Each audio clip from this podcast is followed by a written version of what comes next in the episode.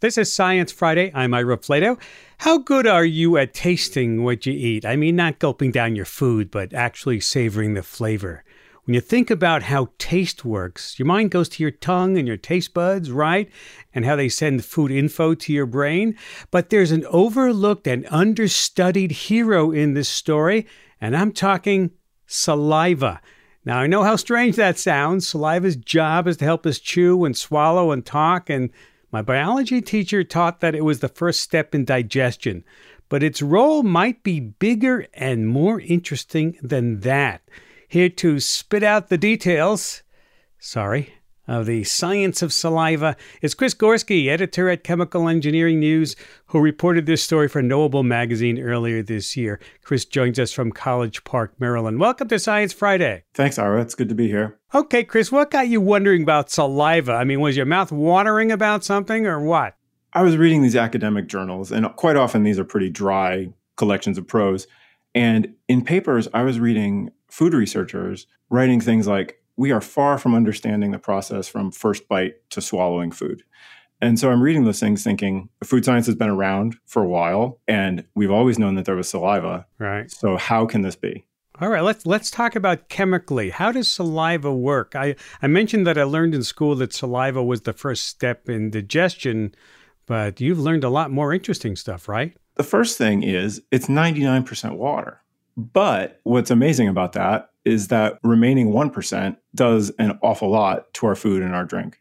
Saliva is in there and any bit of food or or you know any any molecule that's in your mouth in order to get to a taste bud it's dissolving in saliva and it's interacting before it gets to your taste bud. Right. The other thing that's important to think about is taste and flavor, right? Taste is sweet, sour, bitter, those things, right? And flavor is the whole experience. The smell before you start eating something, the smell that happens in your mouth when saliva is interacting with the food and then moving into the back part of your nasal cavity and you're still smelling it. That's happening too. So saliva is sort of a mediator then. It could change our experience about how we taste and smell. Absolutely. Absolutely. And so when you drink soda, if it's bubbly and fresh and, and all carbonated, you are getting an interaction that's happening between your mouth, the bubbles, the sugar in the in the soda, and for a long time, researchers have thought that there was like an acid happening in the soda, and that is perhaps why, if you let that soda flatten out, sit on the counter for, for a couple of hours, it might taste sweeter when it's flat. But why is that? Well, yeah, we think if the if there's you know no more bubbles, the the carbonation which makes it acidic would be gone, right? So you wouldn't have it tasting acidic. Right. There were some researchers who decided to investigate that with an artificial mouth, and they put in saliva and they tried to figure out what was going on. What they saw was that bubbles themselves got between, well, they blocked up the passageway where the sugar molecules would have been going to the taste buds. So if you've got bubbles, it might taste less sweet, not because of the acid, but because there's a physical blockage happening and stopping the sugar molecules from getting wow. to your taste buds. They use an artificial mouth uh, with an artificial tongue here. Yeah, yeah. I think that was another thing that I learned about was the way that the texture feelings in the mouth depend on saliva as well.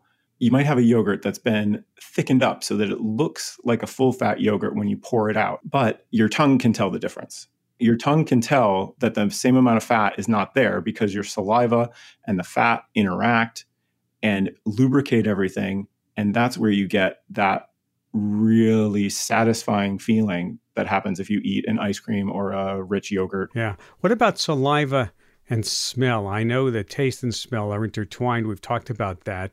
Does does spit affect what you sniff? Well, it does once the food or the drink is in your mouth as you as you bring the glass of wine to your to your lips it's not going to do anything. You're you know you're going to have that, that initial sniff right? But once you get the wine in your mouth and swish it around a little bit molecules in the saliva mostly the proteins that will grab on to different molecules and influence how they get to your retronasal passages. So how that interaction happens in the back of your nose is uh, is definitely influenced by your saliva well, if I'm a professional wine taster, then would I have more saliva because I'm good at this, you know? And that's one of the reasons why maybe I can taste it better than you can? Yeah. So there was a, a study from Spanish researchers who found that volunteer tasters who produced more saliva tended to score the flavors of wine as more intense. It seemed to be that maybe that was because they swallowed more often and were forcing more aromas into their nasal passages. We started out talking about your interest interested in saliva. Is there anything we should study uh, about saliva that you'd like to know? Well, so a couple of, of things. One is can you make foods healthier but give the same satisfying experience of a chocolate or an ice cream that's going to taste just as luxurious as its like full fat, full sugar counterpart, but just not have all of those molecules in it. How do you make stuff without all that stuff in there? It tastes like it has it in there, I guess is what you're saying. Well, there was a researcher who, uh, Anwesha Sarkar, who told me about this and she said that perhaps they can work with what they know about saliva to move the kind of important fats and sugars to your tongue and, and, and, facilitate that movement. And because they figured out how to capitalize on that, they wouldn't have to have it those those sugars and fats throughout the whole food in an even way. They could just make sure that they were getting mm. the, the ones that gave you that experience to your tongue. Final question to you, Chris. You've done a lot of reporting on this. Do you now approach food differently or tasting differently now that you've learned all this stuff about saliva? You know, I haven't thought about it that way. What I've thought about is how grateful I am that I am able to to have this all happening in the background of my mouth that I didn't even realize was happening. And that's the whole joy of it. You don't have to think about it. You just have to do it. Yeah, yeah, yeah. And even when I look at my kids and I think I'm, I'm lucky that they're not particularly picky eaters, but the idea that someday somebody might be able to use some of these insights and figure out a way to make, you know, bitter foods, your broccolis, your your kales, provide an additive that might make yeah. kids experiences with those foods a bit easier to take so that they can eat healthy foods, I think that'd be great too. Chris, thank you very much for taking time to be with us today. Thank you. This was a lot of fun. Chris Gorski, who is editor at Chemical and Engineering News, based in College Park, Maryland. And if you want to put your saliva to the test, we wrote up a fun experiment for you to try at home. Visit sciencefriday.com slash spit. sciencefriday.com slash spit.